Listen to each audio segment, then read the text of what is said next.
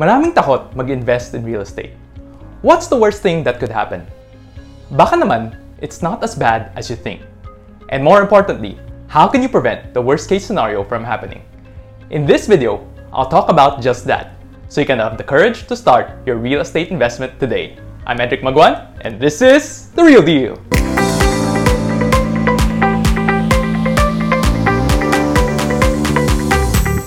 Every type of investment has their own worst case scenario. Stocks could rapidly fall in the blink of an eye due to a single news article, while crypto could struggle with government acceptance and have serious roadblocks. Many could also vanish in the blink of an eye. Bonds, while generally viewed as secure, have had dwindling rewards due to low interest rates. For real estate investing, it has its own worst case scenario, especially if you're buying one on an installment basis or through bank financing. But the good news is, there are many ways to protect yourself from this worst case scenario, so you never have to worry about them. How? Before we answer this, sagutin muna natin, ano nga ba ang worst case scenario? When you're experiencing major financial distress and you fail to pay your monthly payments, you could lose your property. And the overall financial impact on you varies, depending on the status and how long you have been paying for the property. First, let's talk about when the property is still in the pre-selling stage. The law gives buyers of residential pre-selling properties some protections under the Maceda law, which we will break down into two. One, if you've been paying less than two years of installments, and two, if you've been paying more than two years of installments. Pag two years pa lang or less ang nabayaran mong installments under the Maceda law, you are given a grace period of not less than 60 days from the due date of the installment to pay the outstanding amounts and prevent cancellation of the contract. Pag more than 2 years ka na nagbabayad ng installments, your grace period is 1 month for every 1 year of installment payments made. For example, 3 years ka na nagbabayad. Your grace period would be 3 months. Since you have already made more payments, you are given additional protection. In case the buyer fails to pay within the grace period, the developer may cancel the sale. In case you've been paying installments for more than 2 years and up to 5 years, the developer shall refund the buyer an amount equivalent to 50% of all total payments made. So for example, over the past 4 years, you have paid a total of 1 million, but find yourself in a really bad financial situation and are no longer able to pay. If that happens, you still get 500,000 pesos. After 5 years of paying installments, you get an additional 5% refund for every additional year. On the other hand, for properties under mortgage or bank financing, the worst case scenario is the F word, foreclosure. When your property is foreclosed, the bank will sell the property. If the proceeds from the sale by the bank are more than the amount you owe, then you get the excess amount. But if the proceeds of the sale are not enough to cover the loan, you still have to pay them the balance. But remember that there are a lot of ways you can protect yourself from the worst case scenario through corrective and preventive measures. First, let's talk about the corrective measure.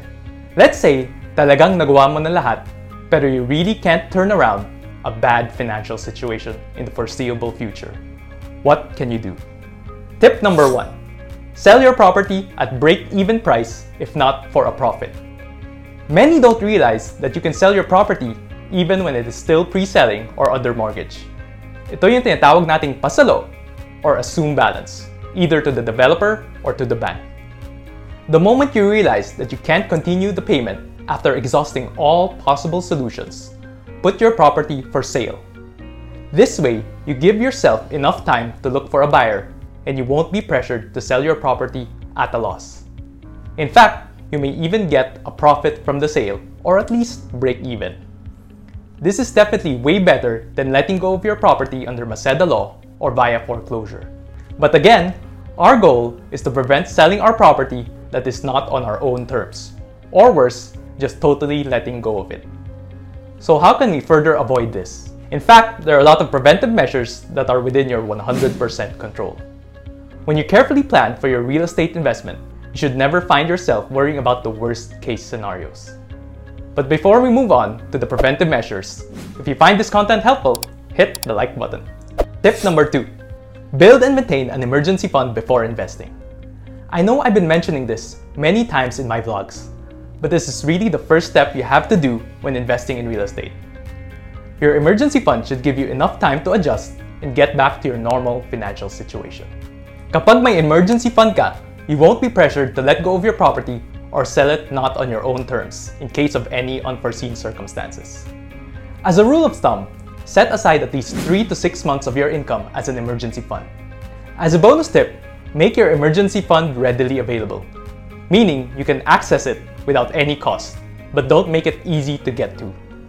This may mean creating a separate account which you don't connect to your mobile app, so you don't get tempted to get funds from it. Perhaps you could even keep it in a separate bank that you don't frequent. Tip number 3. Never buy a property you can't afford to pay for long term. These days, ang daming low down payment promo terms. It is definitely a good opportunity to take advantage of. But remember, if you pay a lower down payment, you will have a bigger loan amount, which in turn may have a higher monthly amortization than your monthly down payment during the pre-selling stage. But as long as you have planned for it and you can follow through, it should not be a problem. To know more about this, check out my other video. The bottom line here is, don't be too aggressive that you will buy a property now that you're unsure of if you can pay for it later on. But at the same time, don't be too conservative that you end up not investing at all or you'll settle for less. The key here is planning and cash flow management, which brings me to the next tip. Tip number four Keep a budget and track your spending. John Maxwell, an American author and speaker, once said, A budget is telling your money where to go instead of wondering where it went. With a budget, you know where your money is going and you don't spend above your means. The good thing is, there are countless apps that you can use for free to track your spending easily. You can immediately see how you can cut down your spending and ultimately eliminate bad debts, such as credit card debts. You should never use your monthly payments for your property on something else. Dapat every month nakaset aside na yan. As a bonus tip, you may also want to create a separate bank account for your monthly down payment or loan amortization. The idea of this is you can easily transfer amounts here. Make the transfer automatic every month if your bank allows for this option. And make sure you make this particular account difficult to withdraw funds from. This way, nakaset aside na talaga ang monthly payments mo. Tip number 5. Always invest in good locations and developments. Not all properties are created equal. When you invest in a property, kailangan may malaking potential siya for capital appreciation. Kailangan may strong demand for it. Remember, cheaper doesn't mean better. There are some properties that are really cheap, but you may find na wala masyadong capital appreciation even after several years. Hirap din iparent or hindi maganda ang development and poor ang property maintenance. Dahil dito, baka pag kailangan mo nang magbenta, hindi mo mabenta at a profit. Instead, invest in locations with strong fundamentals. What do I mean by this? These are locations with several ongoing and planned infrastructure, office, and commercial developments. With this, you can foresee an increase in demand for years to come, and consequently, boost the value of the property long term. In addition, choose a development from trusted developers and with a good property management team. So you can be assured na maganda talaga ang quality and living experience. If you want to know which properties have high growth potential, schedule a free consultation with me or message me via the link in the description. When you invest in properties with strong fundamentals, you always win. The more years you hold on to the property, the bigger your capital appreciation, and the smaller chance you will sell it at a loss, even if you are facing a very bad financial situation.